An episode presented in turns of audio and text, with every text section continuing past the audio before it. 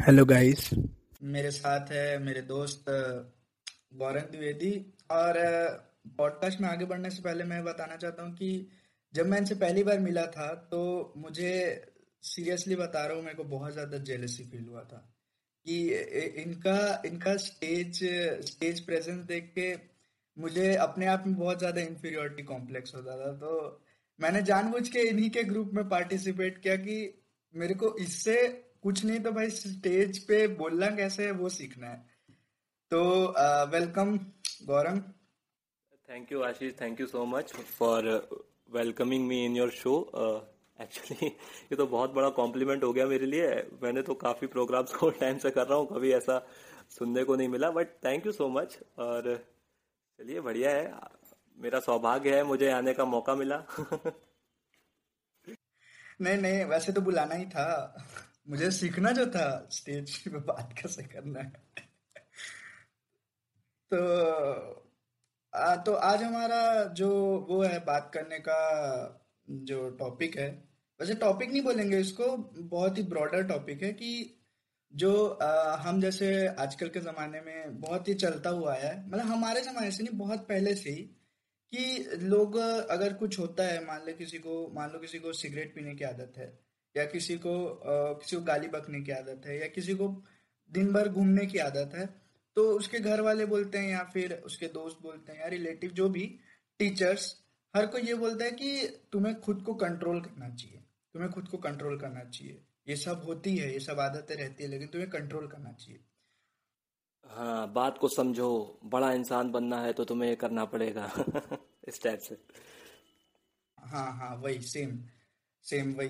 कि मतलब उन लोगों को ऐसा लगता है कि हम सेल्फ कंट्रोल कर लेंगे तो सब कुछ ठीक हो जाएगा। लेकिन मेरा यहाँ थोड़ा सा थोड़ा सा डिफरेंट ओपिनियन है कि self control is for short term अगर छोटे टाइम के लिए करोगे तो शॉर्ट मतलब सेल्फ कंट्रोल ठीक है। लेकिन अगर उसको लॉन्ग टर्म में ले जाना आई डोंट थिंक कि वो प्रैक्टिकली पॉसिबल मेरे से तो नहीं हुआ तो तुम्हें क्या लगता है इस बारे में?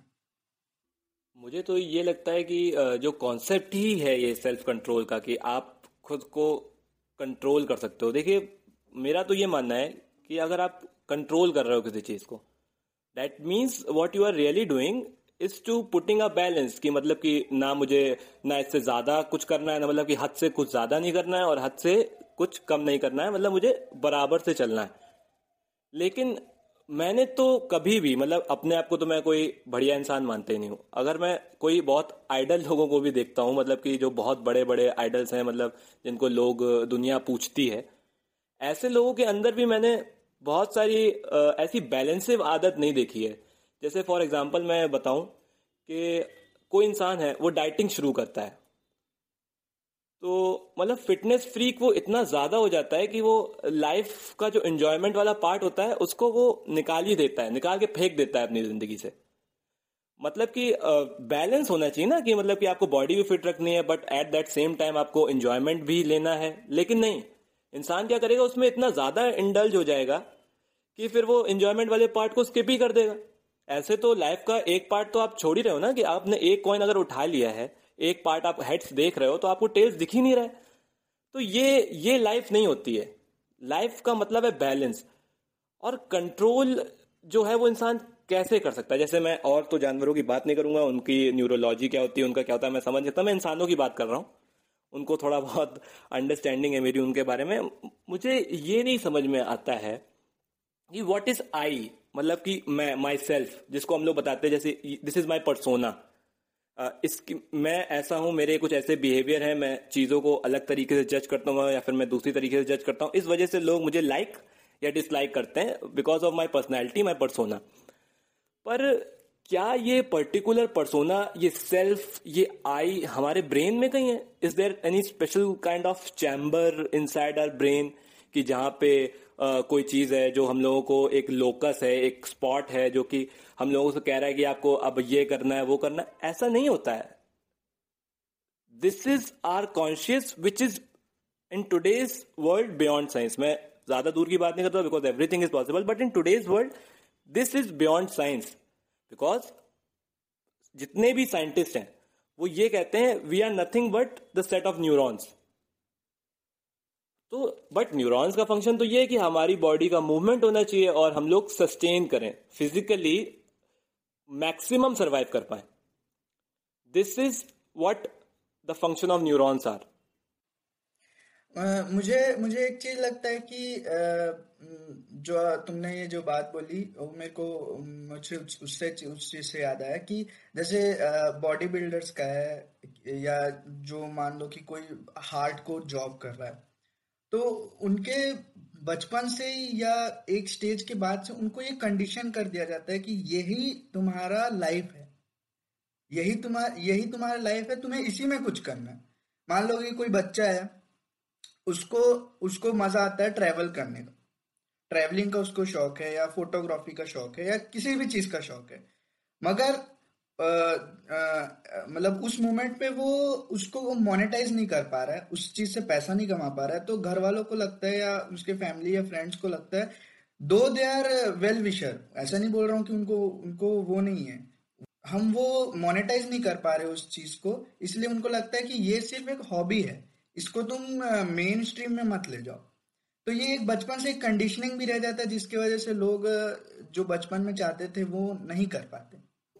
इसके बारे में तो मैं ये कहना चाहता हूँ कि जो भी हमारा जो डायरेक्शन है, जो भी हम लोग सेट करते हैं, जो कि क्योंकि ये बात तो बेसिक फैक्ट है, कोई इंसान चाहे माने चाहे ना माने कि जो भी हम लोग फ्यूचर को लेके प्लानिंग करते हैं, वो बहुत ज़्यादा इन्फ्लुएंस होती है हमारे पास्ट में लिए गए डिसीज़न से।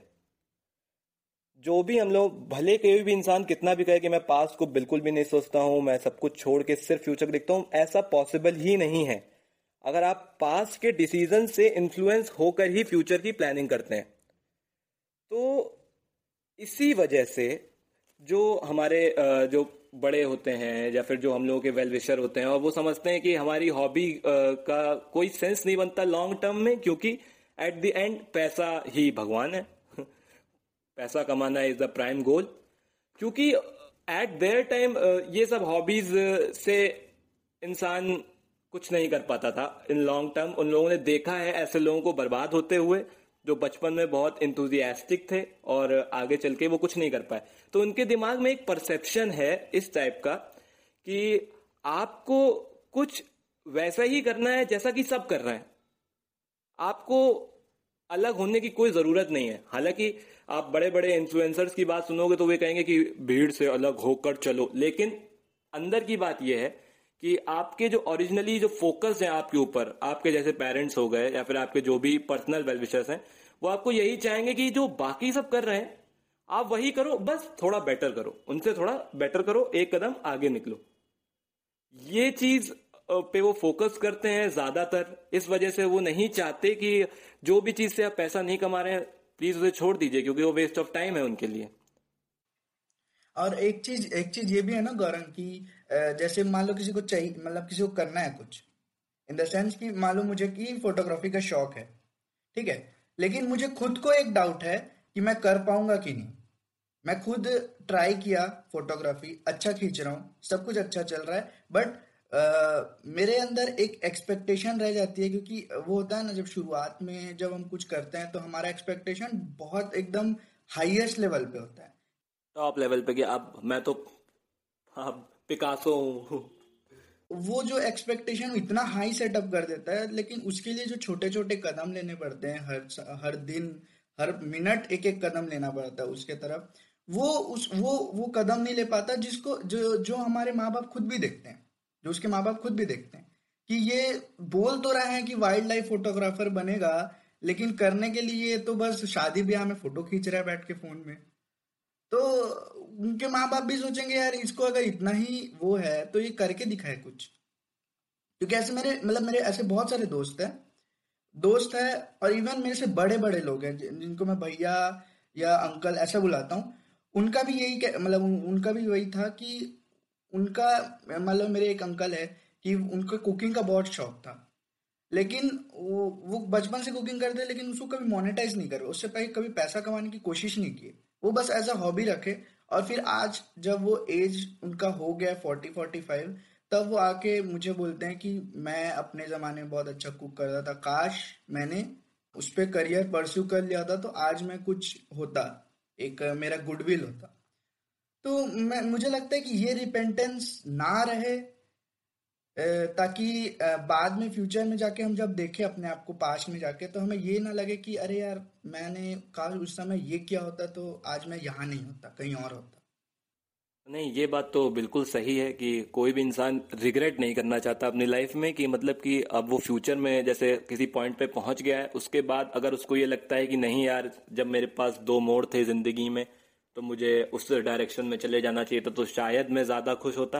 लेकिन मुद्दा ये है कि फ्यूचर किसी ने नहीं देखा है। देखो, जो बात है साफ़ कि आज अगर आप एक पॉइंट पे खड़े हो, आपको दिख रहा है कि हाँ मैं यहाँ जाऊँगा तो मेरी कम से कम मैं सस्टेनेबल हो जाऊँगा। कम से कम मेरे पास कोई रहने खाने की प्रॉब्लम नहीं होगी और दूसरी तरफ़ आपका पैशन है, आपका गोल है। प्रॉब्लम यह है कि अपॉर्चुनिटी कितनी है। क्योंकि आपको नहीं पता कि मैं ये ज़रूर मानता हूँ कि हर एक इंसान के अंदर एक स्पेसिफिक टैलेंट होता है जो उससे बेहतर कोई नहीं कर सकता। बट क्या हम लोग वो डिटरमाइन कर पाते हैं? That is the question for example कि जैसे अंकल को कुकिंग का शौक है, मुझे खाने का शौक है। अब वो अब वो जा रहे हैं, अब उन्हें कुकिंग की लाइन में वो सोच रहे हैं कि मैं परस्यू करता हूँ, मुझे बहुत अच्छा शेफ बनना है। बट द क्वेश्चन इज़ क्या वो अकेले शेफ हैं? क्या वो अपनी कला, अपनी प्रतिभा, अपने टैलेंट पे इतना ज़्यादा उन्हें विश्वास है कि नहीं? If I am the chef there is no other chef like me मतलब जो मैं कर सकता हूँ, वो कोई नहीं कर सकता। ऐसा कॉन्फिडेंस मुझे लगता है कि जो रियल रियल रियलिस्टिक लोग होते हैं, जो मतलब कि प्रेजेंट में जीते हैं, जो मतलब कि सिनेरियोज को मॉनिटर करते हैं, वो कभी ऐसा कॉन्फिडेंस कर नहीं सकते बिकॉज़ आपको नहीं पता कि हाँ भाई, मैं बिलासपुर का हूँ मुझे नहीं पता कि कानपुर में कोई एक ऐसा इंसान है जिसके हाथों में भाई अलग ही जादू है। वो वो गरम मसाला भी डालता है तो चिकन मसाला वाला स्वाद आता है भाई। तो ये फैक्टर होता है जिस वजह से इंसान थोड़ा सा सोच जाता है अपने आप को लेके, अपनी फैमिली को लेके, क्योंकि भाई सिर्फ़ आपके पास आपका पैशन नहीं है, आपको, आपके फ्रेंड्स सराउंड कर रहे हैं, आपके पेरेंट्स हैं, आपकी जिम्मेदारियाँ हैं, आपको वो हर चीज़ को लेके चलना है, आप एक भी चीज़ को छोड़ नहीं सकते। तो जब इंसान के ऊपर इतना प्रेशर होता है तो फिर वो वो क्या करे बेचारा? क्योंकि उसका तो ब्रेन ब्रेन आपका यही कहेगा कि आपको सस्टेनेबल लाइन में जाना चाहिए। But there is a point our consciousness which will tell him no you are very good at it आप जाइए, अपने पैशन को फॉलो करिए. बट वॉट इफ़ चलिए, इंसान को मैं ये भी आज की डेट में मैं कह देता हूँ कि आप सिर्फ़ जाइए और अपना पैशन फॉलो करिए। आपके लिए वही बेस्ट है। आपको कभी भी संतोष सेटिस्फाई होने की ज़रूरत नहीं। What if at some point of time वो फेलियर बन जाता है उसी लाइन में? और फिर आकर वो मुझसे कहता है कि आपने मुझसे कहा था इस लाइन में चलने को, अब मेरे पास कुछ है ही नहीं करने को। अब इंस्टेड आप, अगर मैं उस लाइन चला जाए तो कम से कम चैन की ज़िंदगी तो बिता रहा होता। तो तब मेरे पास उसको आंसर देने के लिए क्या बचता है? तो being wise is important but systematic भी होना पड़ता है। आपको अपनी कला पे कितनी प्रैक्टिस है, कितना विश्वास है, ये बहुत ज़रूरी होता है। यहाँ पे मतलब मैं जब ऐसे हिस्ट्री पढ़ रहा था तो लेकिन मैं जब हिस्ट्री पढ़ रहा था तो मैं जैसे हम लोग के हिस्ट्री पढ़ाया जाता है कि डेट्स वाइज डेट ये डेट में ये हुआ था, ये डेट में ये मैं जब हिस्ट्री पढ़ता हूँ तो मैं देखता हूँ कि मतलब क्या क्या ऐसे इंसिडेंट हुए थे जिससे मैं कुछ सीख सकता हूँ। तो एक ऐसा इंसिडेंट हुआ था कि स्वामी विवेकानंद जब गए थे यूनिवर्सिटी में बात करने तो उस समय वो एक ऐसा बात किए जो पूरे मतलब वर्ल्ड में वो बात फैल गई, जो उन्होंने बात किया रैशनैलिटी के बारे में। तो रैशनैलिटी आखिर होता क्या है? तो वो उसको इतने अच्छे तरीके से एक्सप्लेन किए। मैं मैं ऐसे एक्सप्लेन करूँगा आजकल के टाइम में रेलिवेंट लगे। जैसे तुम अभी बोले कि किसी को कुकिंग का शौक है लेकिन उसको वो कॉन्फिडेंस नहीं है अपने स्किल के ऊपर, या अगर वो कर भी रहा है, मान लो कभी फेलियर हो गया, तब क्या? तो यहाँ पे बात आ जाती है रैशनैलिटी की। वो अगर मतलब उसके पास बहुत सारे डेली कैसे वो मिलेंगे, उसको चॉइसेस बनाने मिलेंगे, कि मान लो कि उसको एक्चुअली उसको रोज सीखना पड़ेगा। मान लो वो ऐसा कर दिया कि अच्छा हाँ मैं तो कुकिंग आता है मेरे को। चलो भाई, अब मैं बना दूँगा सीधा। लेकिन रियल लाइफ में ऐसा ये पॉसिबल ही नहीं है। कोई एक दिन में टेस्ला एक दिन में गूगल नहीं बनाता है। वो धीरे धीरे एक एक एक करके छोटा छोटा कदम लेता है। फिर फेलियर होगा यार। फेलियर नहीं होगा तो तब तक फिर कहाँ आगे बढ़ पाएगा वो? फेलियर फेलियर का उसको टेस्ट चखना ही पड़ेगा। लेकिन वहाँ ये बात आ जाती है कि वो जो उसके पास वो रैशनैलिटी है, अगर उसके पास वो कॉन्फिडेंस है, उसके पास वो फेथ है कि मैं कर सकता हूँ, यार, मैं, ये फेलियर है तो क्या हुआ? मेरे पास, मैंने कुछ और जगह पे एक्स वाई जेड जगह से लेके पैसा लेके मैं कुछ कर सकता हूँ। तो वही उसके, वो अपने गोल की तरफ़ कितना कमिटेड है। क्योंकि एट द एंड मान लो उसका एज हो गया ओल्ड एज हो गया तो मान लो फेलियर लेके जी रहा है। क्योंकि अगर वो फेलियर होने के बाद अगर वो कुछ नहीं करता, उस मतलब उस पॉइंट पर। मान लो वो कुकिंग में फेल हुआ और वो फिर मान लो गवर्नमेंट जॉब की तैयारी में लग गया और गवर्नमेंट जॉब करने लग गया। एट सम पॉइंट उसको ये ज़रूर फील होगा कि ठीक है मैं तो पैसा कमा रहा हूँ। लेकिन मैं कुकिंग लाइन पे मैं बवाल मचा सकता था अगर मैंने उस पर सोचा होता। जो जो आजकल के इंडियन अंकल्स में बहुत ज़्यादा फ़ेमस है। हर इंडियन अंकल यही गारंटी करता है कि वो बेस्ट है अपने जगह पे। लेकिन वो कहाँ तक लेके गए उसको? वो उस चीज़ को कमिटेड ही नहीं थे। उस, अपने गोल की तरफ़ भी कमिटेड नहीं थे। आखिर तो भटक ही गए ना। यही तो प्रॉब्लम है पैशन के साथ। जब आप किसी चीज़ के लिए पैशनेट होते हैं ना तो पता नहीं कहाँ से दुनिया भर की मुश्किलें, जो जितने भी प्रॉब्लम्स होते हैं, जितने भी लोग राइवल्स होते हैं अगेंस्ट में होते हैं, वो सब आपके सामने आके खड़े होने लगते हैं। कि हाँ मतलब कि आपको कहे, कैसे भी करके उन्हें रोकना है, आपको वहाँ तक नहीं पहुँचने देना है। बट ये ये फ़ंक्शन है। इस पर अगर आप ये कॉन्सेंट्रेट करें कि अच्छा ये फिनोमिना है कि अगर मैं कोई अपना पैशन को फॉलो करूँगा तो मेरे पास ज़्यादा रेजिस्टेंस आएगा? नहीं। आपका कोई भी पैशन है, उसको अगर आप परसू करेंगे, मैं आपको बता देता हूँ कि कोई भी बचपन से फैंटेस्टिक नहीं होता है। आपको कंटिन्यूसली अपने आप को रिफाइन करना पड़ेगा प्रैक्टिस करना पड़ेगा और एक ह्यूमन बीइंग बिना किसी मोटिवेशन के, बिना किसी स्टेप बैक के अपने आप का प्योरेस्ट फॉर्म नहीं निकाल सकता है। इसीलिए जो आपके पैशन होते हैं, जो कि आपके अंदर इनबिल्ट टैलेंट होता है। पैशन मींस जो पैशनेट आप उस चीज़ के लिए सबसे ज़्यादा होगे जो आपके अंदर इनबिल्ट होगा, जो उस क्वालिटी के साथ, जो गॉड गिफ्टेड क्वालिटी आपके साथ होगी। तो अगर आपको उसको आगे तक ले जाना है तो सबसे इंपॉर्टेंट पार्ट है कि आपको उसे रिफाइन करते रहना पड़ेगा। आप उसी एक आप जैसे आपके पास मैं बोलता हूँ कि आपके पास एक गोल्ड का टुकड़ा है तो वो आपके लिए तब तक जब तक मैं उसको बिज़नेस सेंस में नहीं ले जा रहा हूँ, मैं इसको कहना चाहता हूँ कि अगर आपके गोल्ड का टुकड़ा है, जब तक आप उसको रिफाइन करके कोई ऑर्नामेंट नहीं बनाते हैं, तब तक वो ना गिफ्ट करने के काम आएगा, ना आपके ऊपर वो सुंदर लगेगा मतलब आपको ब्यूटीफुल वो नहीं बना सकता जब तक वो रिफाइन ना हो। तो ये नेचर का एक कह सकते हैं सिस्टम है कि आपके पैशन के आगे वो लोग, वो चीज़, बहुत सारी प्रॉब्लम्स आएँगी। बट द थिंग इज़ कि आप कितना ज़्यादा पैशनेट हो अपने गोल के लिए।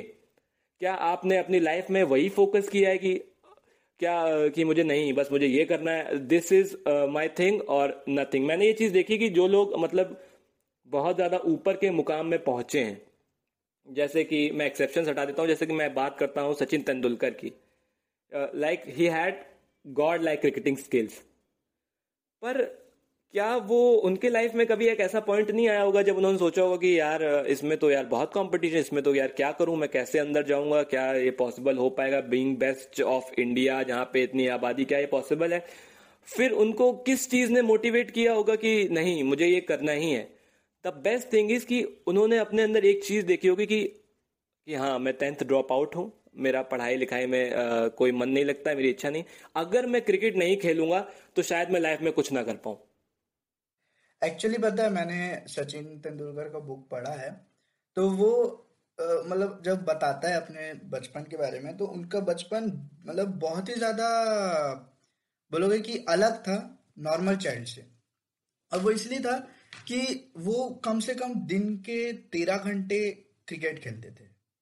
और जो बंदा लास्ट चालीस साल से मतलब चालीस नहीं, चलो बीस साल से, रोज का दस घंटा कुछ एक काम कर रहा है कंटिन्यूसली तो वो डिजर्व करता है यार वो चीज़। मान लो कोई रिसर्च कर रहा है, कोई पढ़ रहा है रिसर्च कर रहा है, अगर वो बीस बीस साल तक दस दस घंटे नहीं ये करके भी अगर वो साइंटिस्ट नहीं बना तो अब कहेंगे कि भाई फिर कौन साइंटिस्ट बनेगा भाई? अब कौन सा अब क्या बच रहा है मेरे पास करने के लिए कि अगर मैंने इतना सब कुछ कर दिया उसके बाद भी मैं सक्सेस को नहीं पा पा रहा हूँ तो देखिए तो, तो इसका एक ही रीजन है। अगर आपने अपने आप को किसी चीज़ में डिवोट किया है तो ये मैं मान ही नहीं सकता हूँ कि आपको रिजल्ट्स नहीं मिलेंगे। ज़रूर से ज़रूर आपके दिमाग में एक तो डिविएशन होगा जो कि पब्लिक नहीं देख पा रही क्योंकि पब्लिक तो ये देख रही है कि आप सिर्फ़ मेहनत कर रहे हो। तो आपको आपका जो फोकस है जो आपका लोकस पॉइंट है जो आपका जो गोल है प्राइमरी उस पर आपका कितना फोकस है उस पर मैं समझता हूँ बात डिपेंड तभी मैंने ये बात करी कि जैसे उन्होंने अपने आप को क्रिकेट को दे दिया समर्पित कर दिया। जस्ट इन केस मैं बता रहा हूँ आपको कि अब वो फॉर uh, एग्ज़ाम्पल अब वो क्रिकेट खेलते थे क्रिकेट वो खेल ही रहे हैं। आप सपोज़ करो कि वो इसके अलावा स्टडीज़ में भी बहुत अच्छे हैं। मतलब कि स्कोलिस्टिकली भी वो बहुत ज़्यादा अमेजिंग स्कोर कर रहे हैं ओलंपियाड्स में फ़र्स्ट आ रहे हैं, ये वो। तो वो क्या पूरा टाइम अपना क्रिकेट को दे पाते? वो बिल्कुल नहीं दे पाते, क्योंकि उनको अपना कॉन्सेंट्रेशन दो चीज़ में डिवाइड करना पड़ता है क्योंकि उन्हें चुनना पड़ता कि मुझे ये करूँ कि ये करूँ ये करूँ। इसी ऐसे पॉइंट्स पर जाके इंसान गलत डिसीज़न लेता है, या फिर वो डिसीज़न लेता है जो आगे चल के उसको पसंद नहीं आते। गलत कहना तो गलत है, लेकिन ऐसे डिसीज़न ले लेता है जो आगे चल के उसको पसंद नहीं आते because our conscious is something which जो पीछे देखता है कि हाँ मैंने अपने डैड को देखा है ही वॉज़ वेरी सक्सेसफुल उन्होंने हमारी लाइफ बहुत अमेजिंग बना दी। या बगल वाले अंकल को देखा है कि उनकी खदानें चल रही हैं और उन्होंने अपने बच्चों की लाइफ बहुत अमेजिंग बना ली। तो हम लोग इन्फ्लुएंस होते हैं ऐसे लोगों से कि नहीं, चलो मैं भी वो काम करता हूँ, इसके मैंने रिज़ल्ट देखे हुए हैं अपनी आँखों से, मुझे आसानी होगी ये काम करने से। बट मैंने अपनी लाइफ में कभी किसी को कुक करते हुए कुक करते हुए एक बड़ा आदमी बनते हुए नहीं देखा है। मैंने उनकी लाइफ स्टाइल मॉनिटर नहीं करी कि हाँ कि ये एक पर्टिकुलर शेफ है, इसने बहुत छोटे से शुरुआत करी और ये बड़ा आदमी बन गया। मैंने पर्सनली ऐसे किसी इंसान को मैं जानता नहीं हूँ तो मुझे क्या पता कि इसमें क्या स्कोप है, क्या नहीं। बट मैंने उनको देखा है तो ये सब चीज़ें हैं जो आपको डिविएट करती हैं। ऐसी ही समय पे जो सेल्फ कंट्रोल की जो बात होती है, वो आता है कि आप खुद को कंट्रोल कर सकते हो तो मैं आपको बता रहा हूँ कि खुद को आप कंट्रोल नहीं कर सकते हो। आप खुद को कंट्रोल नहीं कर सकते हो। आपके दिमाग में जो थॉट्स आ रहे हैं आप उनको आपको प्रोसेस करना ही पड़ेगा। आप थॉट्स को प्रोसेस करके उनको इजेक्ट आउट तो ज़रूर कर सकते हो। बट आप चाहो कि आपके दिमाग में थॉट्स ही ना आए उस टाइप के तो ये पॉसिबल नहीं है। तो focus is the key focus आप आप कंट्रोल नहीं बिठा सकते हो आप किसी भी चीज़ अब मैं आपको फॉर uh, एग्ज़ाम्पल देता हूँ। कि आपने जिम स्टार्ट करी है। अब आपका ब्रेन न्यूरोलॉजिकली आपको हैंड्स को ऑर्डर दे रहा है कि नहीं you have to pull up you have to bench press you have to deadlift ये सब आप कर रहे हो। सपोज़ आपने पूरा अपना एक घंटा जिम को डिविएट डिवोट कर दिया है, अब आपका जिम कंप्लीट सा हो रहा है। बट आपने ये अर्ज़ आपके अंदर एकदम से आई कि now you are exhausted now you are completely exhausted अब आपसे कुछ नहीं हो सकता। बट एक अर्ज़ आती कि नहीं let me do this one extra rep whether it is pull up और bench press whatever let me do this one extra rep तो वो क्या आपके ब्रेन ने आपसे कहा है? क्या आपके ब्रेन के अंदर वो आइडिया आया कि आ, म, मैं एक एक्स्ट्रा रैप मार दू? बिल्कुल नहीं। क्योंकि अगर आपके ब्रेन के अंदर वो आइडिया आया होता तो उसने पहले ही नहीं कहा होता कि मैं एग्जॉस्ट हो चुका हूँ। This is the influence of your consciousness on your brain समझ रहे हो ना बात को? तो ये ये जो कॉन्शियसनेस है आपका, जब तक वो आपका फोकस्ड नहीं होगा ना, आपके एक लाइफ टाइम गोल भले आपका ब्रेन आपकी एक्टिविटीज़ आपका सारा चलन, खाना, पीना, आपकी हेल्थ हेल्थ सब उस गोल की तरफ़ डेविएट डिवोटेड है। बट अगर आपका कॉन्शियसनेस है, वो उसको सीरियसली नहीं ले रहा है ना, कोई फ़ायदा नहीं है बॉस कुछ नहीं हो पाएगा। ये पॉइंट है। अब आप कंट्रोल किस चीज़ को कर सकते हो? कंट्रोल आप सिर्फ़ अपने मूवमेंट को कर सकते हो, अपनी फिजिकलिटी को कर सकते हो, अपने माइंड्स को, अपने नेचर को आप कंट्रोल नहीं कर सकते। जिस तरीके से आपका माइंड चीज़ों को ले रहा है ग्रेस्प कर रहा है, वो अपनी मर्ज़ी से नहीं कर रहा है। उसने जो पास्ट में देखा है, उसने जो सराउंडिंग में ऑब्ज़र्व किया है एक्सपीरियंस किया है, उसके थ्रू वो कर रहा है। इसीलिए तो कहते हैं कि तुम मुझे अपने दोस्त दिखाओ, मैं तुम्हें अपना फ्यूचर दिखाऊँ। क्यों बोलते हैं कि वो मतलब जो अपने सराउंडिंग में देख रहे हैं जो अपने मतलब एक तो कॉन्सेप्ट है ब्रेन का कि ब्रेन इज़ द वो क्या बोलते हैं ब्रे, ब्रेन में दो चीज़ होता है एक रिसीवर होता है ट्रांसमीटर होता है। रिसीवर वो होता है जो आजू बाजू के चीज़ देखता है कंटेंट कंज्यूम करता है वो रिसीव करता है और ट्रांसमिट करता है अपने फाइव सेंस के थ्रू में। और क्या बिल्कुल बिल्कुल यही बात सही है कि वो सिग्नल्स हमारा जो रिसीवर है उन्होंने सिग्नल रिसीव किए और जो हमारे पाँच बेसिक सेंस हैं उसके थ्रू वो, उसको रिलीज़ करता है ट्रांसमिट करता है, क्योंकि वही हमारी बेसिक अंडरस्टैंडिंग जो टच हो गया स्मेल ये ही हमारा बेसिक्स है। इसी के थ्रू हमारे सारे फ़ंक्शंस परफॉर्म होते हैं, बाकी जितना भी सब कुछ हो रहा है, वो इसी के थ्रू हो रहा है। तो ये हमारे ब्रेन के बेसिक फ़ंक्शंस हैं। सिग्नल रिसीव करना, उसको ट्रांसमिट करना। इसीलिए बिल्कुल, ये बिल्कुल सत्य बात है, एकदम सौ टका सही बात है कि आप मुझे अपने दोस्त दिखाओ, मैं आपको आपका फ्यूचर बता दूँगा। क्योंकि आप जिस सराउंडिंग में रहे हो, आपने दुनिया अपनी नज़र से देखी है। अगर आप चार दीवारों के अंदर ही रहे हो, आपने अपने पूरी लाइफ उन चार दीवारों के अंदर तो वही उसी चीज़ को आप दुनिया कहोगे। आपको नहीं पता है कि बाहर कितनी हरियाली है। अगर आपने कभी, जैसे अभी तो इंटरनेट का ज़माना है भाई। अगर जब इंटरनेट नहीं होता था, आपने कभी अपनी लाइफ में झरना नहीं देखा है तो आप कैसे कह सकते हो कि दुनिया में झरना है? तो दुनिया एक अलग कॉन्सेप्ट है। और आप जो बता रहे हो दुनिया, वो वो दुनिया है जो आपने देखी है।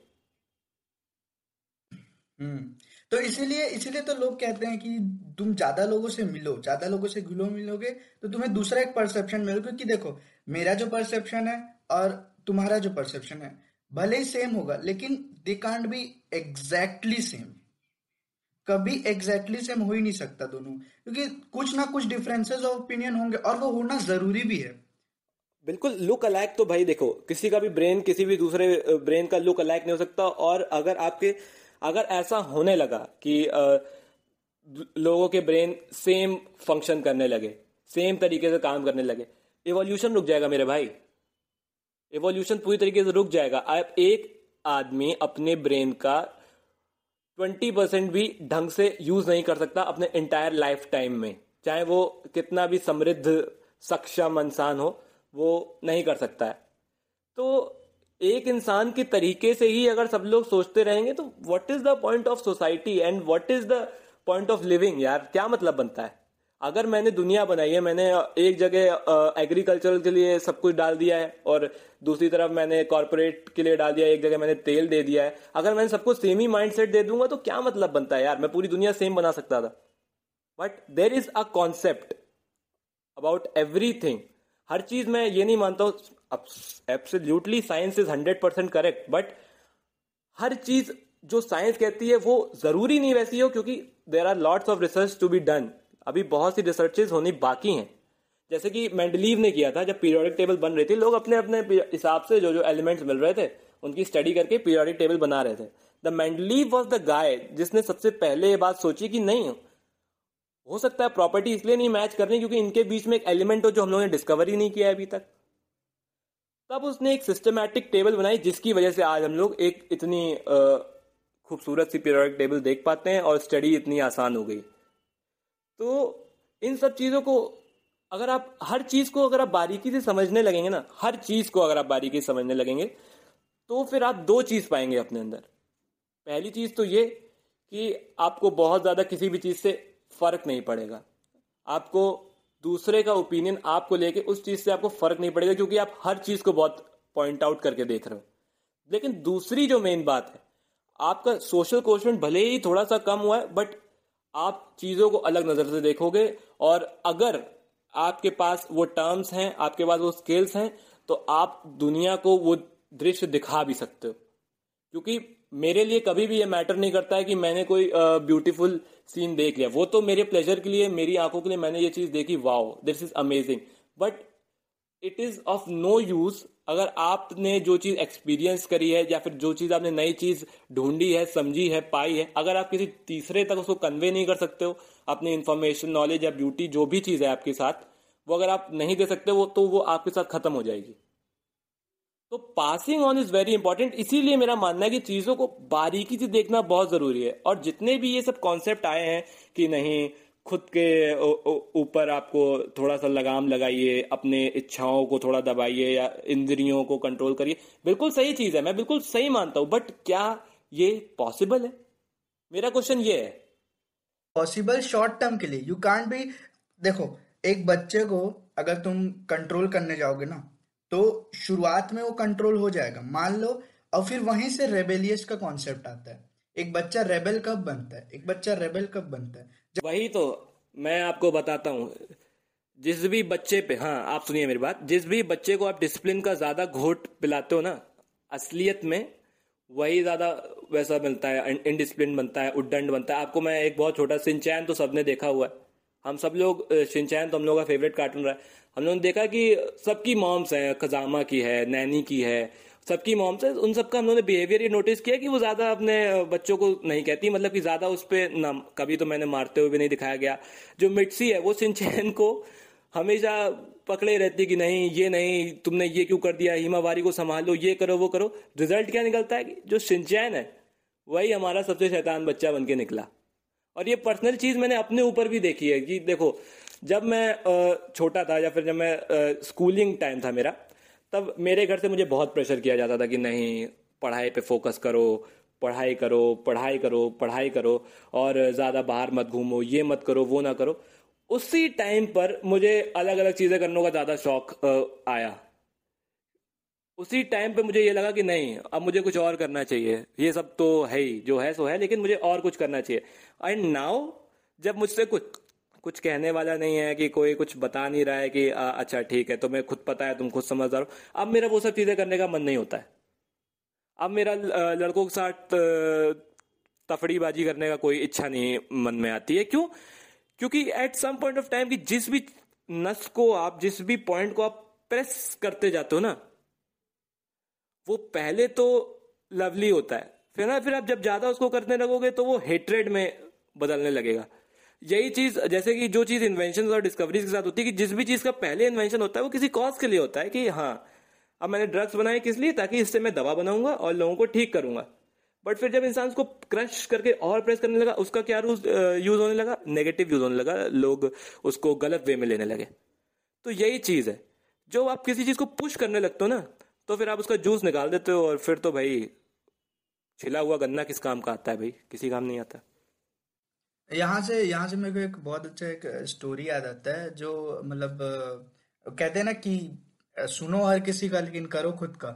यहाँ से मुझे ये एक एक बहुत अच्छा स्टोरी याद आता है। एक एक दुकान था, जिसका नाम था कलकत्ता कोलकाता मछली दुकान। ठीक है? कोलकाता मछली दुकान करके एक नाम था, दुकान। वहाँ मछली बेचता था ऑब्वियसली तो उसका दुकान बहुत बड़ा था और मतलब अब मछली का दुकान था तो ऑब्वियसली स्मेल दूर दूर तक जाता था। तो बहुत बहुत से लोग आते थे, दिन के पाँच सौ लोग आ जाते थे, ठीक है?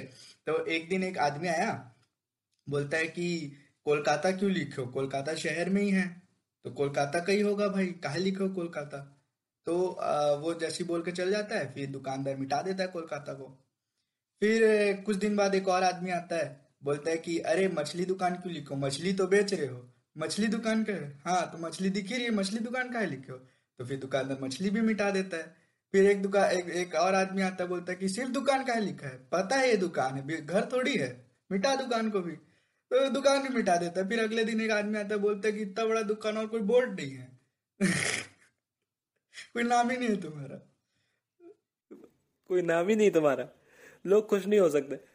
अरे, ऐसे मुझे भी एक स्टोरी याद आता है यार। पब्लिक ओपिनियन के ऊपर मुझे भी एक स्टोरी आता है याद, कि मेरे यहाँ बहुत फ़ेमस स्टोरी है यहाँ पे, कि आप एक आदमी जा रहा होता है अपने लड़के, एक टीनेज लड़के के साथ अपने, घोड़ा लेके। अब वो लोग घोड़ा लेके जा रहे थे तो पहले तो एक इंसान ने बोल दिया कि, यार, कैसे बेवकूफ़ आदमी है यार, ये लोग घोड़ा लिए हुए हैं, पैदल चल रहे हैं। तो फिर उसने कहा कि, ठीक है। उसने कहा, पापा, आप बैठ जाओ, लोग बातें बना रहे हैं। तो पापा बैठ गए, भाई, अब घोड़ा आगे चल रहा है, चल रहा है। कुछ लोग आए, कहते हैं, यार, कैसा जालिम बाप है यार। लड़के को पैदल चला रहा है, खुद बैठा हुआ है। तो भाई, पापा को बड़ा खराब लगता है। वो कहता है कि, बेटा, एक काम करो, तुम बैठ जाओ, मैं चल लेता हूँ, काफ़ी टाइम हो गया है। तो वो बैठ जाता है। अब वो थोड़ी देर आगे चलता है। तो तीसरा इंसान बोलता है कि, अरे यार, आजकल की जनरेशन मान गए कि मतलब कि बूढ़ा बाप चल रहा है और इन साहबजादे को घोड़े पे बैठ के जाना है। तो भाई वो लोग सोचते हैं, अब क्या करें? तो वो कहता है, पापा, आप भी बैठ जाओ, मैं भी बैठ जाता हूँ। दोनों लोग बैठ के चलेंगे अब इसी पे। अब वो लोग दोनों लोग बैठ के चल रहे होते हैं, बड़ा खुशी से कि हाँ भाई, अब तो शायद मामला ठीक हो गया। आगे चल के जो लोग मिलते हैं, वो कहते हैं कि, यार, इंसान कितना बदतमीज है। मतलब घोड़े की जान लिए ले रहे हैं यार ये लोग।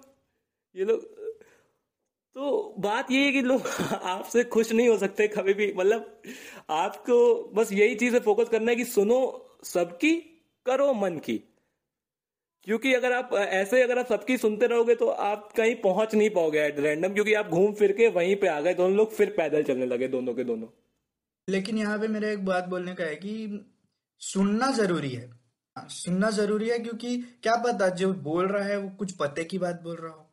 हाँ क्योंकि ये बात तो हाँ यार, ये बात तो मुझे डेफिनेटली इसमें मेंशन करनी है कि आप कोई भी चीज़ अगर आप सुन रहे हो, भले ही वो रेकलेस है, भले ही कोई मौज में बोली गई चीज़ है, भले ही किसी ने शराब के नशे में कोई बात बोली है, या कुछ भी बात है मैं चाहता हूँ कि उन सब बातों को आप एटलीस्ट सुने सुने क्यों? हो सकता है वो कोई रेलिवेंट बात आपकी लाइफ से नहीं होगी। There are two thing conscious mind and subconscious mind तो जो भी बातें हमारे लिए रेलेवेंट नहीं होती हैं, लेकिन हम लोगों ने सुनी हुई होती हैं, वो हमारे सब कॉन्शियस माइंड में वो ट्रांसफ़र कर देता है। एंड मैजिकल बात ये है, जो सब कॉन्शियस माइंड उसको जिस तरीके से प्रोसेस करता है ना उस बात को, वो आपको at some point of your life आपको उसी बात की वजह से आपको इतना कड़क सॉल्यूशन दे देगा कि आपकी उस टाइम की प्रॉब्लम सॉल्व हो जाएगी। इसलिए सबकी सुनना बहुत ज़रूरी है, क्योंकि यार आप अकेले अकेला जना बाहर नहीं भूंजता है भाई। आपको कलेक्टिव ओपिनियंस तो लेने ही पड़ेंगे अगर आपको आगे बढ़ना है, क्योंकि आपको रिस्पेक्ट करनी पड़ेगी कि दूसरे के अंदर भी कोई चार्म है जैसा चार्म आपके अंदर है, वो आपको रिस्पेक्ट करना पड़ेगा कि दूसरे के अंदर भी वो चार्म है, और भाई बंदा कुछ कह रहा है, वो भी भाई तीन वक्त की रोटी दाल खाता है, उसकी बात सुननी पड़ेगी आपको मतलब सुननी चाहिए, पड़ेगी तो देखिए कंपल्शन तो किसी चीज़ का नहीं है इस दुनिया में। It is liberal world you can do absolutely anything that you want but सुनना बहुत ज़रूरी है, क्योंकि हर चीज़ जो आप सुनते हैं, वो एक पर्पस के लिए होती है। कोई अगर स्ट्रेंजर भी आपसे आके कोई बात बोल जाता है दैट इज़ बिकॉज़ आपको लाइफ में उस बात का किसी ना किसी अलग फॉर्म में यूज़ होगा, वरना वो चीज़ आपके साथ होती ही नहीं। और ये भी बात है ना कि मान लो आप नहीं सुनते हो उसके बाद, मान लो आजकल ये बहुत होता है ना, हमने खुद खुद ने देखा है ये चीज़। कि मान लो कि हम पाँच लोग बैठे हैं, एक जन कुछ बोलता है तो उसमें से एक जन ज़रूर ये बोलेगा, यार, क्या चुते आदमी है, ये कुछ होता ही नहीं है ऐसा। बोल देता है। सुनने से पहले ही, पूरा पूरा लाइन सुनने से पहले ही बोल देगा ये। लेकिन वो वो वही आदमी होगा जो मतलब उसके सामने आप कुछ भी बोलो, आप अगर ये भी बोलोगे ना, मेरा नाम आशीष है तो ये बोलेगा, अरे चूतिया है तेरा नाम आशीष हो ही नहीं सकता। वो बायल वो एक्चुअली उनका फंडामेंटली ही उस तरीके का होता है। वो वो परफेक्टली ह्यूमन नहीं होते। वो लोग बायोलॉजिकल बैरियर्स होते हैं। वो वो आ, देखो भाई मैं बता देता हूँ कि there are seven point some billion people in this world और अगर उन सेवन बिलियन पीपल जितने भी हैं उन सबका पर्पस लाइफ में बिलियनर या उनका मतलब उनको बनाया ही इस तरीके से जाए कि उन सबको तो उस तरीके से फंक्शनैलिटी काम नहीं करती है। कुछ लोग इसलिए होते हैं जो आपको वहाँ तक पुश करते हैं। कुछ लोग इसलिए होते हैं कि आपको पुल करते हैं तो आप अपना रेजिस्टेंस चेक करते हो कि कैसे आपको फ्लो मेंटेन करना है। इस तरीके से लाइफ में जितने भी लोग आप करते हो, जिनसे भी लोग से आप मिलते हो, वो उन सब का अलग अलग रीजन होता है रीजन होता है। और हो सकता है पर्टिकुलरली वो बंदा जो आपके सामने बैरियर लगा रहा है मतलब अरे, ठीक है, क्या बोल रहा है? अरे, पागल है क्या ये? इसने ये तो बोल दिया, इसको ये नहीं पता है कि कल क्या हुआ था। इसको यहाँ की रियलिटी नहीं पता। उसका काम ही ये है कि आपको चेक करना कि आप डाइवर्ट हो रहे हो कि नहीं हो रहे हाँ। हाँ हाँ मेरे, मैं मैं भी मैं भी यही बोलने वाला था। मेरा मेरा यहाँ पे एक ये वो, एक, बोल सकते हो फिलोसफी टाइप का। कि जब मान लो तुम्हारा कुछ डेस्टिनी है, वहाँ तक पहुँचने के लिए डेस्टिनी हमेशा कुछ ना कुछ ऐसा प्रॉब्लम डालेगा टू टेस्ट कि तू कितना लॉयल है अपने डेस्टिनी को लेके। बिल्कुल बिल्कुल, सही बात है। अपने अपने आप के लिए अपनी डेस्टिनी अपनी डेस्टिनेशन डेस्टिनी एंड डेस्टिनेशन ये दोनों चीज़ें आपको साथ लेके चलनी पड़ेंगी। डेस्टिन आपने डेस्टिनेशन में पहुँचने के लिए आपको अपनी डेस्टिनी की इज़्ज़त करनी पड़ेगी आपको अपने सर्कमस्टेंस की इज़्ज़त करनी पड़ेगी। मैं ये नहीं कहता हूँ कि आ, कि डेस्टिनी नहीं होती है किस्मत काम नहीं करती है किस्मत कोई चीज़ नहीं होती हार्ड वर्क इज़ एवरीथिंग नहीं destiny is someway but destiny आपका फेवर कब करती है? जब आप उसकी इज़्ज़त करते हो। अगर आप पहले से मन बना लोगे कि नहीं यार उसको तो सब कुछ विरासत में मिला हुआ है उसके फोर फादर्स उसके लिए छोड़ गए हैं ये सब इसलिए वो इतना बढ़िया कर रहा है। मेरा क्या है मैं तो इस माहौल में जी रहा हूँ। आप कभी भी आपकी डेस्टिनी आपको कोई ऐसी अपॉर्चुनिटी नहीं देगी जिससे आप कुछ बड़ा कर पाए। और अपॉर्चुनिटी देगा भी ना तो तू उतना कॉन्शियस नहीं होगा उसको देखने के लिए।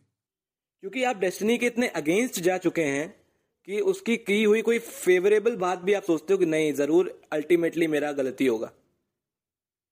तो ये जो परसेप्शन इंसान बना लेता है ना अपनी डेस्टिनी को लेके, वो गलत है। आपको जो भी सरकमस्टेंस क्योंकि देखो, आपके जो लाइफ में जब आप आ गए, जब आप एक बार एंटर कर गए, उसके बाद से जो आपको करना है, वो आपके ऊपर है।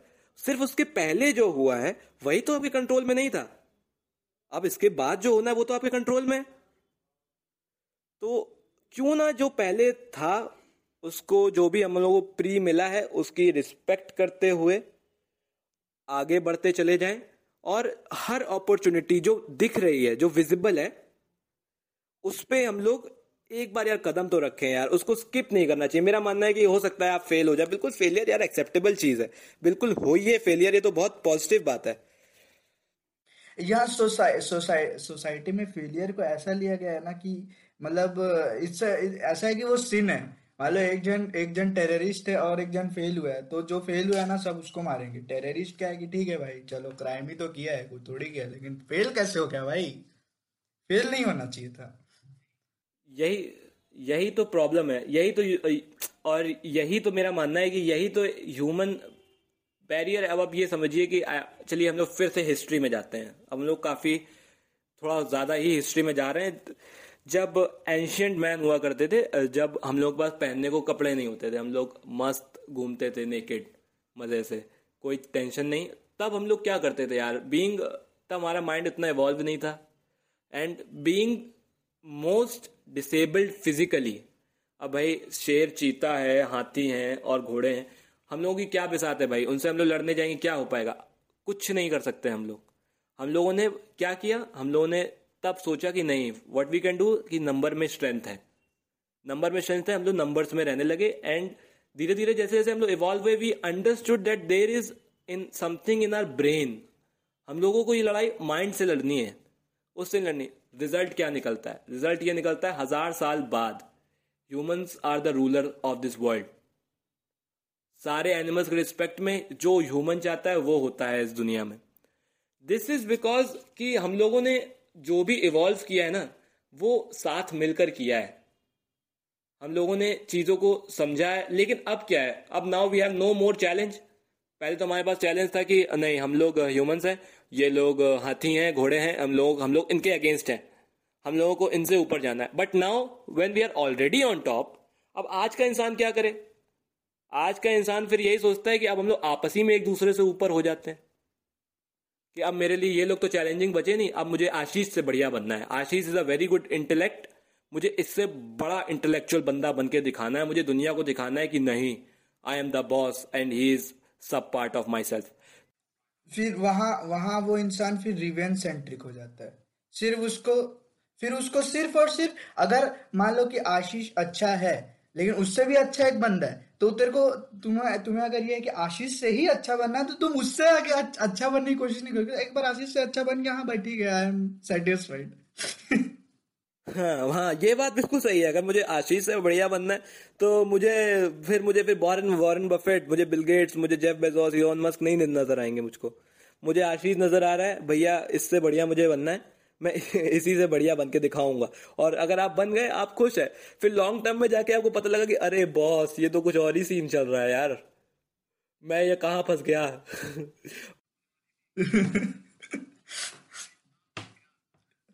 अरे वो वो वो वाला एक एक बहुत छोटा सा एग्जांपल है कि एक आदमी निकला था गोवा घूमने के लिए।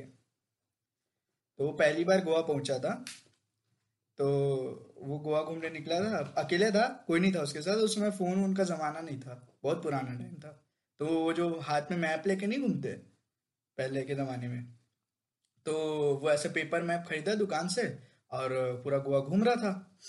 लेकिन वो मतलब एक एक रूट फॉलो कर रहा था। एकदम इस रास्ते से लिखा हुआ है स्ट्रीट वन तो वो स्ट्रीट वन में ही घुस रहा था तो भी नहीं पहुँच रहा। उसको बीच पहुँचना था। लेकिन वो पहुँच ही नहीं रहा था। स्ट्रीट वन में घुस रहा है स्ट्रीट वन फिर वो पॉजिटिव थिंकिंग क्या नहीं भाई, मैं एकदम पॉजिटिव इंसान हूँ मैं करूँगा। फिर पॉजिटिव होने के बाद वो अपने आप को सेल्फ डिसिप्लिन किया कि नहीं, मुझे फॉलो करते रहना चाहिए परसिस्टेंस के साथ फॉलो करते रहना चाहिए। फिर कुछ दिन बाद, कुछ दूर जाके एक बच्चा सामने से आता है और उस बच्चे से पूछता है कि ये मैप में कहा, ये मैप में सही लिखा है कि नहीं? यहाँ है। तो वो बच्चा बोलता है भाई चूतिए तू लास वेगास का मैप लेके आ गए गोवा गए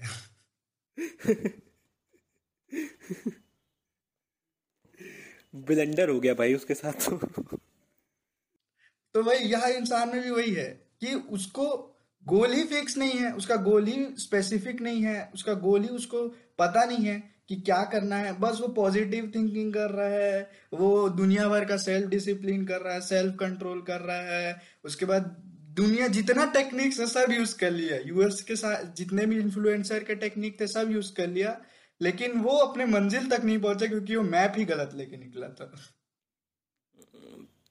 अच्छा आशीष जैसे ये सब बातें तो हम लोगों ने करी, काफ़ी ज़्यादा समझने वाली कि क्या हम लोगों को लाइफ में कैसे करना चाहिए। अब मेरा एक सवाल है मेरा सवाल ये है कि जैसे कि मैं कोई चीज़ मैं कर रहा हूँ अब मैं समझ रहा हूँ कि मैं फोकस नहीं कर पाता हूँ।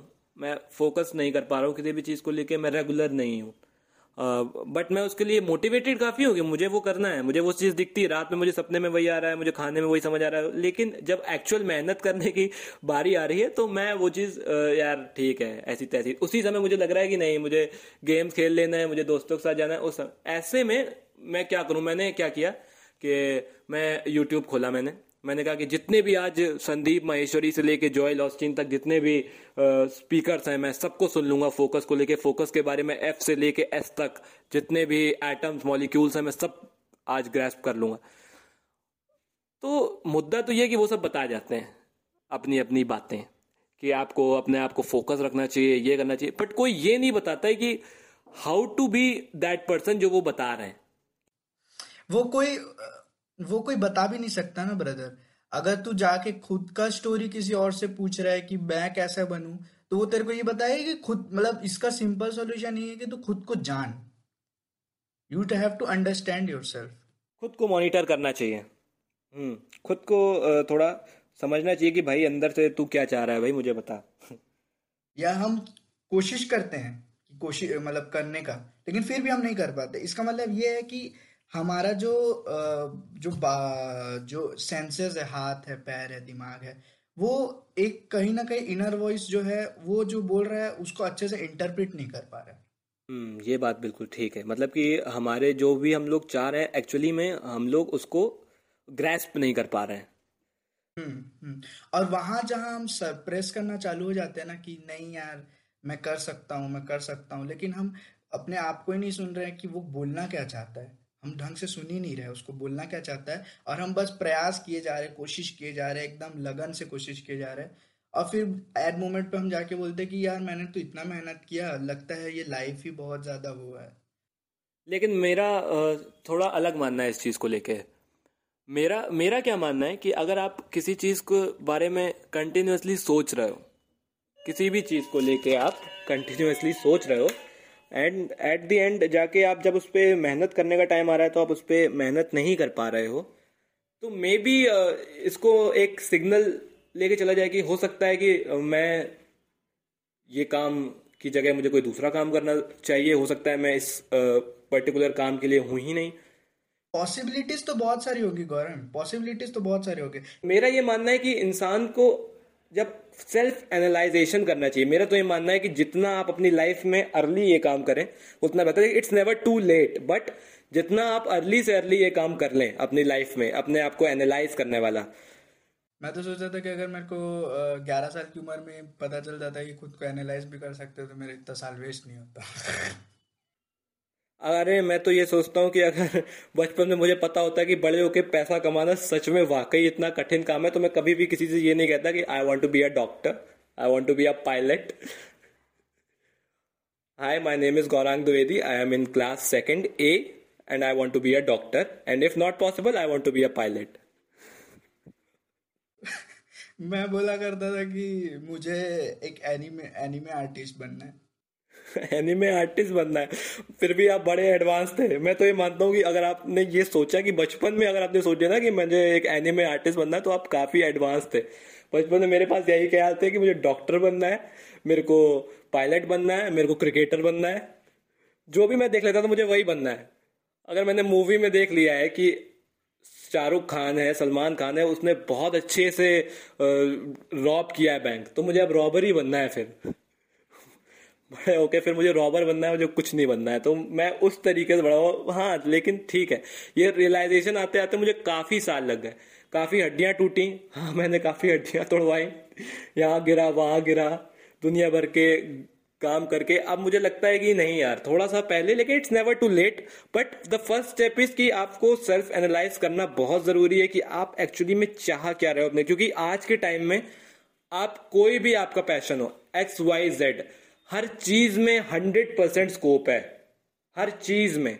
चाहे आप कुछ भी करना चाहें अपनी लाइफ में, आप उसको लेके अगर आगे बढ़ेंगे तो आपको सक्सेस मिलेगी क्योंकि हर चीज़ में सक्सेस है।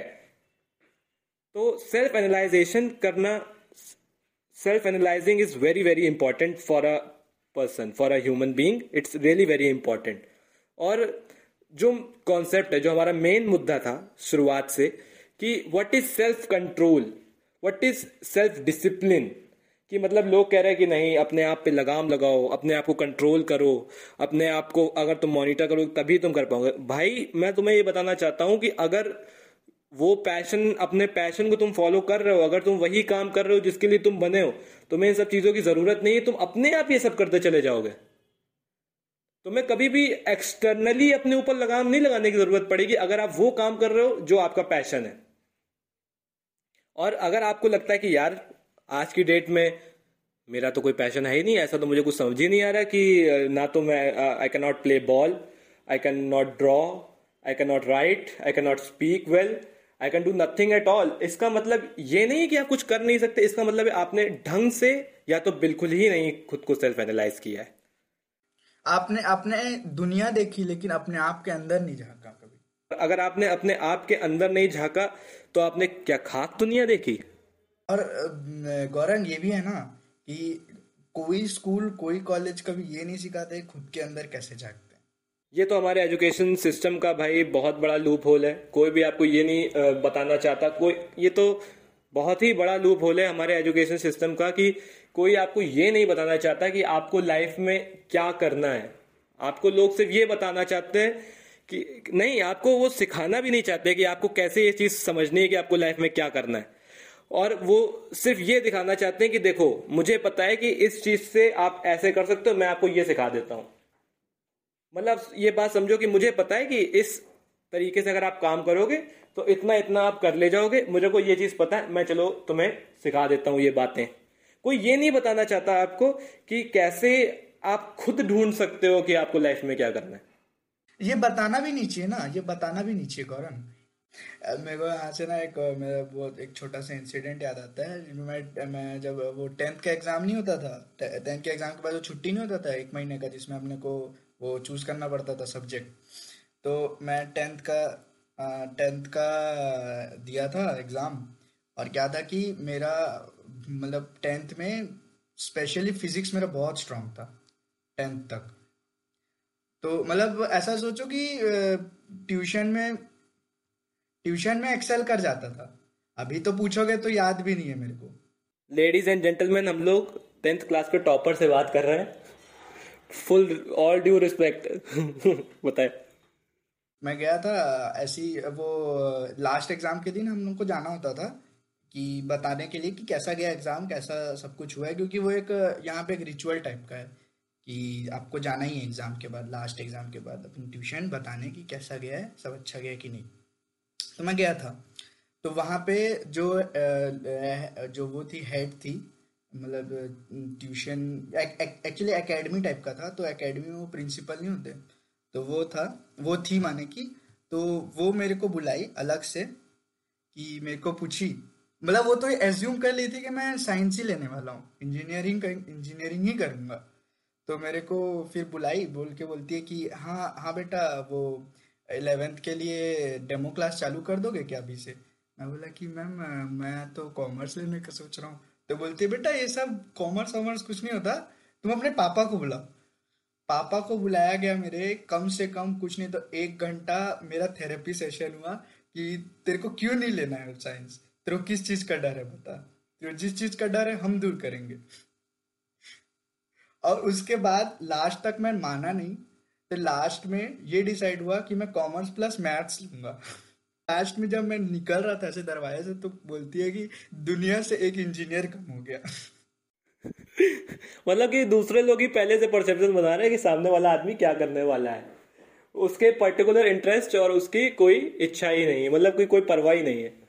तो ये सब चीज़ें तो भाई हमारे एजुकेशन सिस्टम को लूप होले बट इसके लिए मैं एक पॉजिटिव सीन ये मानता हूँ कि ये शायद ये आखिरी जनरेशन है मतलब ये आखिरी जनरेशन ऑफ़ टीचर है, जो शायद इस बात पे ज़ीरो परसेंट फोकस देता है कि बच्चा खुद क्या करना चाहता है। आई बिलीव कि जब हम लोगों का जनरेशन टीचर बनेगी और हम लोगों को न्यूअर जनरेशन को गाइड करना होगा, तब हम लोग समझते हैं कि इंसान के अंदर की जो वो हैं, उस पर हम लोग फोकस कर पाएँगे, क्योंकि हम लोग समझ रहे हैं इन सब चीज़ों को। और हमारे जैसे कई लोग और भी इन सब चीज़ों को समझ रहे हैं। तो लेकिन प्रॉब्लम ये है कि तब क्या होगा? अगर क्या ये आइडियल हो जाएगा? क्या ये दुनिया तो बड़ी आइडियल हो जाएगी अगर सब लोग सारे टीचर्स ही समझने लगेंगे बच्चों की प्रॉब्लम और बच्चों को बिल्कुल भी नहीं।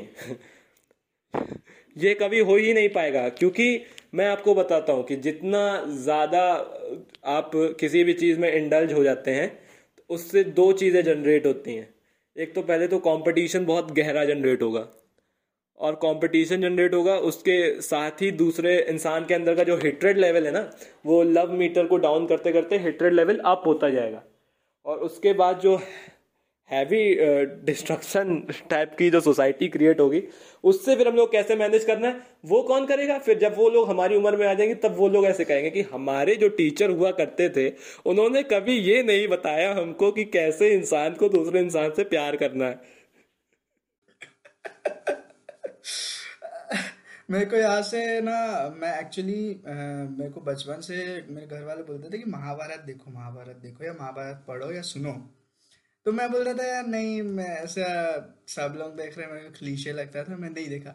लेकिन लास्ट महीने मैंने पूरा महाभारत बिंज वॉच किया। मतलब बिंज वॉच नहीं बोलोगे स्पॉटिफाई में सुना। तो मुझे ये जो तुम अभी बताया ना कि जब हर कोई ऐसा अपने पैशन को लेके कॉन्शियस हो जाएगा आइडियल वर्ल्ड हो जाएगा तो मैं यही सोना कि, यही सोचा कि महाभारत में तो सभी कोई आइडियल ही थे, लेकिन फिर भी महाभारत हुआ, भाई। महाभारत को तो भाई मैं ये समझता हूँ कि अगर मैं मैं बिल्कुल रिलीजियस बायस्ड नहीं हूँ बट फिर भी महाभारत एक ऐसी, यार, एक ऐसी एपिक है जो, जिसको मैं मानता हूँ कि अगर इंसान कोई भी एक्स वाई जेड इंसान पढ़ेगा तो उसको अपनी लाइफ का एक ना एक पॉइंट ऑफ़ कैरेक्टर में, एक द एक पॉइंट ऑफ़ सिनेरियो में उसको अपनी लाइफ ज़रूर से ज़रूर नज़र आएगी। मैं महाभारत का इसीलिए इतना ज़्यादा बड़ा फ़ैन हूँ, मैं रामायण का इतना बड़ा फ़ैन नहीं हूँ, मैं महाभारत का इसीलिए मैं इतना ज़्यादा बड़ा फ़ैन हूँ, क्योंकि काफ़ी रियलिस्टिक समाज उसमें दिखाया गया है। सुपर ताकत के साथ, सुपर ताकत एकदम आइडियलिज्म को लेकर एक रियलिस्टिक समाज दिखाया गया कि जब एक ऐसा समाज है जहाँ पे सबके पास सारी जितने भी वो स्ट्रेंथ या वो लाइफ एक्सपेंडिंग जो भी वो है, जितना भी वो चाहे, सब कुछ कर सकता है। उसके बाद भी यहाँ तक कि स्वयं भगवान श्री कृष्ण ने अवतार लिया था आइडल मतलब गॉड खुद आए। और फिर भी उनको रूल्स ब्रेक करने पड़े, उनको चीज़ें, वो चीज़ें करनी पड़ी जो उन्होंने पहले कहा था कि गलत है, उन्हें वही चीज़ें खुद करनी पड़ी। तो सिचुएशन और कैसे इंसान की जो माइंड थिंकिंग है, मैं तो यार बहुत ही बड़ा फ़ैन हूँ महाभारत का कि यहाँ सबसे बड़ी बात ये देखने को मिलेगा कि दुनिया में एक बुरा और एक अच्छा नहीं है। हर कोई या तो सिर्फ़ बुरा या तो सिर्फ़ अच्छा नहीं होता। उसके अंदर दोनों चीज़ होता है एक्चुअली दुनिया पूरा ग्रे है। ब्लैक एंड व्हाइट का मिक्स है। कोई प्योर ब्लैक नहीं है कोई प्योर व्हाइट नहीं है। बिल्कुल सही बात है ये। और कोई भी इंसान और ये भी देखने को मिलता है कि कोई भी इंसान अंदर से ईविल या अंदर से अच्छा नहीं होता है। उसको उसकी सरकमस्टेंसेस उसकी पेरेंटल केयर uh, उसकी परवरिश उसको वो बनाती है कि जो उसको मिलता है। फॉर एग्ज़ाम्पल अब कर्ण को देख लेते हैं हम लोग। कर्ण की स्टोरी इतनी इंटरेस्टिंग है कि uh, उनको कुंती माँ को उन्हें छोड़ना पड़ा। उसके बाद वो उन्हें एक सूद ने उठाया चैरियट राइडर ने। उन्हें, सूद ने उठाया, उन्होंने रेस किया। उसके बाद जो हमारे लिए पॉजिटिव फिगर्स हैं मतलब कि पांडव, उन्होंने उसकी इतनी रेशियली उसको इतनी इंसल्ट करी। तो ये सब कुछ हम लोग देखने को मिला कि उसके सरकमस्टेंसेज ऐसे बन गए थे, जिसकी वजह से उसको इवल सपोर्ट अब जैसे कि धृतराष्ट्र को देखिए धृतराष्ट्र, आँखों आँखें नहीं थी उनके पास, वो अंधे थे। उसको राजा नहीं बनाया ऑल उसकी स्ट्रेंथ इतनी ज़्यादा थी ऑल दो उसकी सुपरविजन इतना ज़्यादा था कि वो, उसने परफेक्टली फाइन सब कुछ किया, लेकिन उसको राजा नहीं बनाया गया। उसके अंदर क्या डेवलप हुआ? सेंस ऑफ़ डिस्क्रिमिनेशन कि मेरे साथ गलत हुआ। तो ये सब चीज़ें व्हाट इफ़ मैं तो ये समझता हूँ कि देखो, अब पांडु ने ऋषि को मार दिया तो उनको भाई वनवास हो गया। वो वन चले गए। तो अल्टीमेटली क्या हुआ? उसकी डेस्टिनी थी कि उसको राजा बनना, उसको राजपाट मिला। बट उसका रिज़ल्ट क्या निकला? उसका रिज़ल्ट ये निकला कि उसने कभी भी ये नहीं समझ पाया कि नहीं, मैं इस जगह का राजा हूँ और मुझे इस प्रजा, ये प्रजा मेरी फैमिली है और मुझे इसकी रक्षा करनी है, इसके बारे में अच्छा सोचना है। उसको हमेशा यही लगता रहा लाइफ में कि ये जो जो मुझे मिला है, ये मेरा नहीं है। ये मुझे दिया गया है। मतलब एक भीख की तरीके से मुझे दिया गया है। तो इस वजह से उसका वे ऑफ़ लुकिंग बदल गया। है उसके अंदर एबिलिटी तो शुरुआत से थी। अब पांडु का अगर हम लोग कैरेक्टर मॉनिटर करें तो उसमें ये समझ में आता है कि उन्होंने अपनी इनिशियल स्टेज ऑफ़ लाइफ में भैया भैया किया हुआ है। केवल मतलब कि उन्होंने धृतराज की, जी भैया जी भैया ये किया हुआ है। वो पर्टिकुलर आदमी अगर उसमें रहता भी तो वो, मुझे नहीं लगता एक सक्सेसफुल लीडर बन के उभर पाता, क्योंकि उसके अंदर वो स्ट्रेंथ सी नहीं नज़र आ रही थी। मतलब कि वो एक, जो एक करिश्मा होता है ना इंसान के अंदर की, जिसके ऊपर देखो तो एक चाम सा आपके चेहरे पे लगता है कि नहीं I can stand behind him ये मेरा लीडर है। वो चीज़ उनके अंदर नहीं थी और ये सब जानते थे। ये सब जानते थे, उसके बाद भी क्यों उनको फेवर मिला? बिकॉज़ डेस्टिनी ये कहती थी बिकॉज़ महाभारत अल्टीमेटली होनी है। इस वजह से उनको फेवर मिला। अल्टीमेटली धृतराष्ट्र राजा बन ही गया। बट अब सिनेरियो पूरी तरीके से बदल चुका है। अब धृतराष्ट्र, वो धृतराष्ट्र नहीं है, जो वो पहले हुआ करता था। तो इसको इसको यहीं तक रहने देते। बात आते हैं हमारी वापस से वही बैक टू 2021 कि सेल्फ जो डिसिप्लिन या सेल्फ कंट्रोल जो है एक्चुअली वो इल्यूजन ही है। हाँ self control is an illusion because मेरा तो ये मानना है, देखो भाई, अगर आपको सेल्फ कंट्रोल इल्यूजन ये हम लोग बोलते हैं self control is an illusion हम लोग इस पर बात कर रहे हैं। तो मेरा मानना है कि अगर आप इस पे अगर कोई निष्कर्ष निकालोगे एट द एंड फाइनल में तो मेरा सबसे पहले ये समझना है कि आपको हंड्रेड परसेंट श्योर होना चाहिए कि सेल्फ क्या है। Self is nothing but your conscious the I the I is yourself and that is a conscious which is not inside your brain but that have an influence on your brain वही one rape वाली कहानी कि नहीं, मुझे एक और मैं कर सकता हूँ। है ना? तो that is the self and what is control control is the balance control ये नहीं होता है कि आप किसी चीज़ को घसीट लो बहुत आगे तक कि नहीं, मैं रोक के रखूँगा, रोक के रखूँगा, जब तक मैं मैं इतनी डाइटिंग कर गया कि अब मैं कुपोषित हो गया हूँ। नहीं there should be there should be a balance that is control and what is an illusion illusion is something that you think is truth but is not truth in real that is illusion तो अगर हम लोग उसको combine करें can we control our self first of all no you can not control yourself because जो आपका self है, वो आपके पास में हुए इंसिडेंट से इन्फ्लुएंस है। आप किसी भी ऐसी बात सुन के उसको आप कंट्रोल नहीं कर सकते। सपोज़ करो कि हम लोगों के अंदर, चलो फॉर अ मिनट हम लोग सोचते हैं कि there is a self control thing it is not an illusion it is real हम लोग मानते हैं कि किसी भी तरीके से हम लोगों ने सेल्फ कंट्रोल क्रिएट कर लिया है and now we are implementing it on a particular human being अगर सेल्फ कंट्रोल किसी ह्यूमन बींग के अंदर हम लोग डाल देते हैं ना तो पता है उसके साथ क्या होगा? Be a scientific machine he'll no he is no more a human being now because वो सिर्फ़ कोडिंग पे चलेगा, क्योंकि अगर उसके अंदर हंड्रेड परसेंट सेल्फ कंट्रोल है तो उसको पता है। यहाँ तक कि उसकी ये चाह भी मर जाएगी कि मुझे बिलियनियर बनना है, या मुझे कुछ करना है। He only think of sustaining the life उसका सिर्फ़ एक मकसद होगा लाइफ में कि कैसे मैं अपनी लाइफ को मैक्सिमम लेवल तक एक्सटेंड कर पाऊँ, मैं कैसे ज़्यादा से ज़्यादा दिन ज़िंदा रह पाऊँ। Because the primary goal of life is to survive is to stay fit तो सेल्फ कंट्रोल अगर किसी के अंदर पूरा आ गया तो मैं आपको गारंटीड कह सकता हूँ कि साइंस के थ्रू हम लोग उसकी लाइफ भी पता कर सकते हैं कि वो कितने दिन कब तक कहाँ तक जिएगा। क्योंकि हम लोग ये देख सकते हैं कि वो इतना ज़्यादा कंट्रोल्ड है कि वो वही चीज़ करेगा जो बॉडी को फेवर करेगी। And we can read him we can read him exactly कि वो क्या काम करने वाला है आगे। समझ रहे हो? तो उसके अंदर कोई भी ये अमेज करने वाला फैक्टर नहीं बचेगा। क्यों ना? कि ल्यूनिटिक फैक्टर नहीं बचेगा। तो सेल्फ कंट्रोल तो पॉसिबल ही नहीं है और होना भी नहीं चाहिए हंड्रेड परसेंट बट या आपको अपने अंदर एक आत्मविश्वास होना चाहिए। वो बहुत ज़रूरी है और आपको सही गलत का फ़र्क पता होना बहुत ज़रूरी है यार। um, मुझे मुझे इस बात से ये लगता है कि सेल्फ कंट्रोल करना पॉसिबल है लेकिन at up to some extent अगर उस चीज़ के, उस एक्सटेंट के पार चल दे रहे हो तो it will lead to a very bad disaster और ऐसा डिजास्टर जो कभी मतलब ऐसा हो जाएगा कि वो इरिवर्सिबल हो जाएगा। उसको वापस से आप चेंज नहीं कर सकते। देख भाई आइदर आप सेल्फ कंट्रोल हो या तो आप सेल्फ कंट्रोल नहीं हो। The thing we are talking about self control to some extent it's not self control it's self influence it's not self control it's self influence कि हम लोग अपने आप से कितना इन्फ्लुएंस है। हमने ऐसे लोगों को भी देखा है कि जो किसी की बात सुन के उसी दिशा में भटक जाता है कि जैसे किसी ने दिखाया कि, भाई, मैं तो ये कर रहा हूँ, मेरा तो ये सीन है, देख राइट टाइम चल मेरे साथ। इंसान सब कुछ भूल भाल के उसी की तरह हो जाएगा। हाँ यार, मैं ऐसा बन जाता हूँ। या फिर फिर दूसरा इंसान उसे बताएगा कि, नहीं यार, मैं तो ये ये कर रहा हूँ, देख, इसमें कितना मज़ा है। वो पिछली बात भूल गया, उसके तरफ़ चला गया।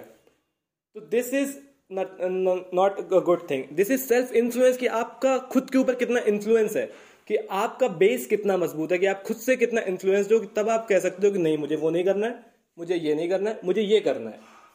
This is self influence control को तो हटा दो मेरे भाई।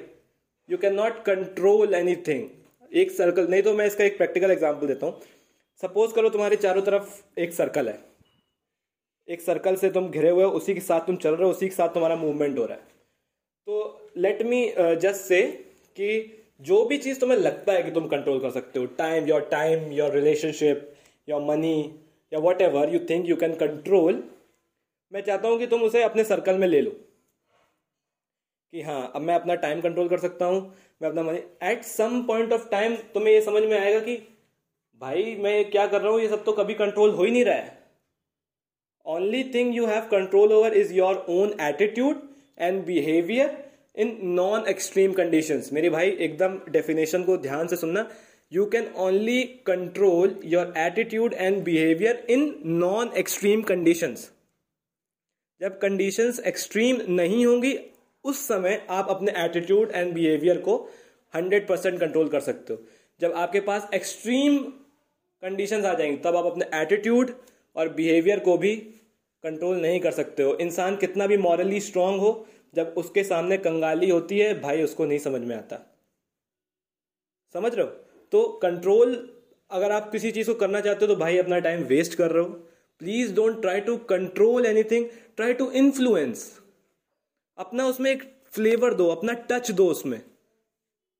जो भी चीज़ देखो प्लेजरेबल है, वो प्रोडक्टिव नहीं होती। ऐसा लोग मानते हैं और ऐसे बिल्कुल सच्चाई है। कि जो चीज़ प्लेजर दे रही है, वो आपको प्रोडक्टिव नहीं होगी। बट देर आर थिंग्स जो कि प्रोडक्टिव भी हैं प्लेजरेबल भी हैं। इसका मतलब ये है कि प्रोडक्टिव साइड उसका अलग है और प्लेजरेबल साइड उसका अलग है। तो क्यों ना प्लेजर को एंजॉय करते हुए प्रोडक्टिव साइड को हम लोग ग्रेस्प कर दें और नेगेटिव साइड को उस मोमेंट को छोड़ के जब हम लोग उस मोमेंट को लीव करें तो उसकी नेगेटिव साइड और प्लेजरेबल साइड को भी वहाँ छोड़ के जो हम लोगों ने ग्रेस्प किया है, उसको लेके नेक्स्ट मोमेंट की तरफ़ चले। क्योंकि गाना है ना फ़ेमस कि आने वाला पल, जाने वाला। तो क्यों ना उस पल में रह के उसके अंदर का सब कुछ ले लें हम लोग और फिर नेक्स्ट पल पे जाएँ। फिर नेक्स्ट पल पे जाएँ हम लोग और ऐसे करके अपने आप को ब्रिक्स की तरह बिल्डअप करें। और किसी भी चीज़ को कंट्रोल करने की कोशिश करने की बजाय इन्फ्लुएंस करने की कोशिश करें। Self control is complete illusion however self influence is a very important thing for success तो अब फिर इसी पॉजिटिव नोट पे लेते हैं विदा क्योंकि हमारा पॉडकास्ट बहुत ज़्यादा लंबा हो चुका है। बहुत खूबसूरत बातचीत। वाह मुझे तो मज़ा आ गया भाई आशीष। अगर तू मेरे को नहीं बुलाता तो हो सकता है ये एक घंटा में क्या करता? मैं इस एक घंटे में कुछ भी ना करता पता है? मैं मैक्स टू मैक्स ये कर सकता था कि नीचे जाके किसी से मैं जोक कर रहा होता किसी के साथ या कुछ कर रहा था but these are the you know this little little moments we have uh, and it will help us in future also. अब हम लोगों ने जो ये जो बातें हम लोगों ने एक घंटा किया है ना हो सकता है कि हम लोग कभी इन बातों को देखो हम लोग जब हम लोगों को जैसे पता था कि ये हमारा टॉपिक है we are talking about is self control is an illusion तो हम लोगों के दिमाग में सिर्फ़ छोटे मोटे पॉइंट थे जो हमारे व्यूज़ थे पर्टिकुलरली कि हाँ कि सेल्फ कंट्रोल इल्यूजन है या नहीं है कि कैसे क्या है। बट जैसे जैसे हम लोगों की बातें आगे आगे बढ़ी हम लोगों को और भी काफ़ी सारी चीज़ें हम लोगों ने खुद ऐसी बातें बोली जो उस समय हम लोगों के दिमाग में नहीं थी। तो जो एक कड़ी से कड़ी जुड़ती है ना that makes the moment special